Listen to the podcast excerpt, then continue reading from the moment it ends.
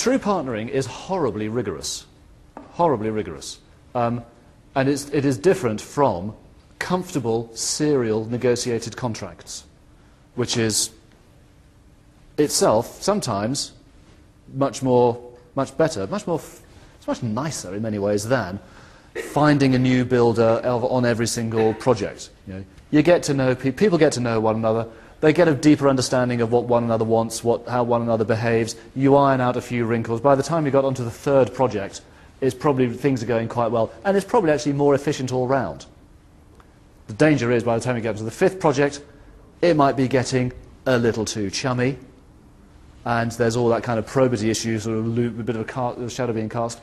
Partnering, but that, that, that's, that's traditional, uh, sorry, traditional, that is um, uh, very common, serial contracting. Keep working with the same team, but in a kind of sort of comfortable, not particularly challenging kind of way.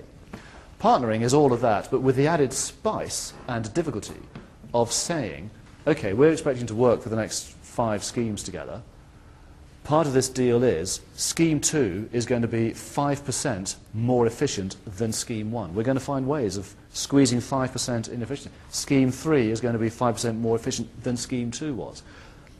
And that that's actually the deal. Only if those efficiencies, and those efficiencies should be shared between, you know, the contractor gets more money and we get higher quality or less cost or faster. But it's that drive for continuous improvement which really makes partnering powerful but hard work. Um, but either of those, you know, you know, keeping, there is something to be said for once you've found a good bunch of people, carry on working with them, whether it's the spicy partnering or the slightly more comfy serial contracting.